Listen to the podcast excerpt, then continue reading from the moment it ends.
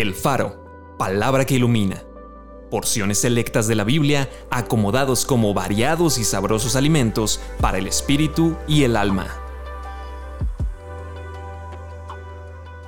Abril 27. Hermanos, el tiempo es corto.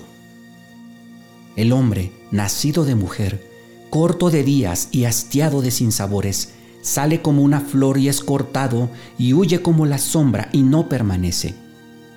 El mundo pasa y sus deseos, pero el que hace la voluntad de Dios permanece para siempre.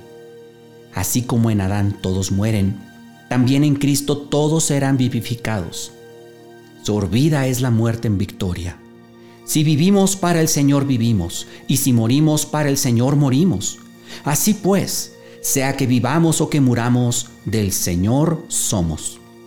El vivir es Cristo y el morir es ganancia. No pierdan pues su confianza, que tiene grande galardón, porque les es necesaria la paciencia para que habiendo hecho la voluntad de Dios, obtengan la promesa. Porque aún un poquito, y el que ha de venir vendrá y no tardará.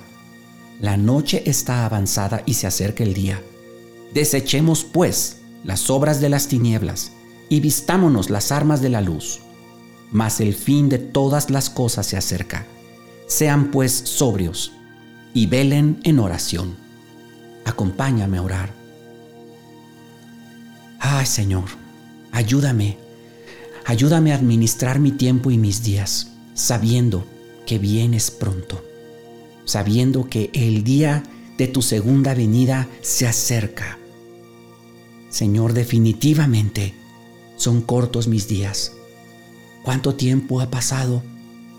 Y no sé el tiempo que me quede en esta tierra, pero quiero vivir como si hoy fuera el último día, porque tú ciertamente vendrás por mí, y yo iré delante de ti y tendré que rendirte cuentas.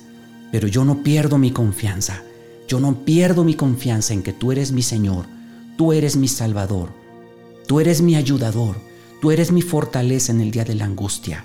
En ti está puesta toda mi fe y toda mi confianza. Bendito seas Jesús. Amén.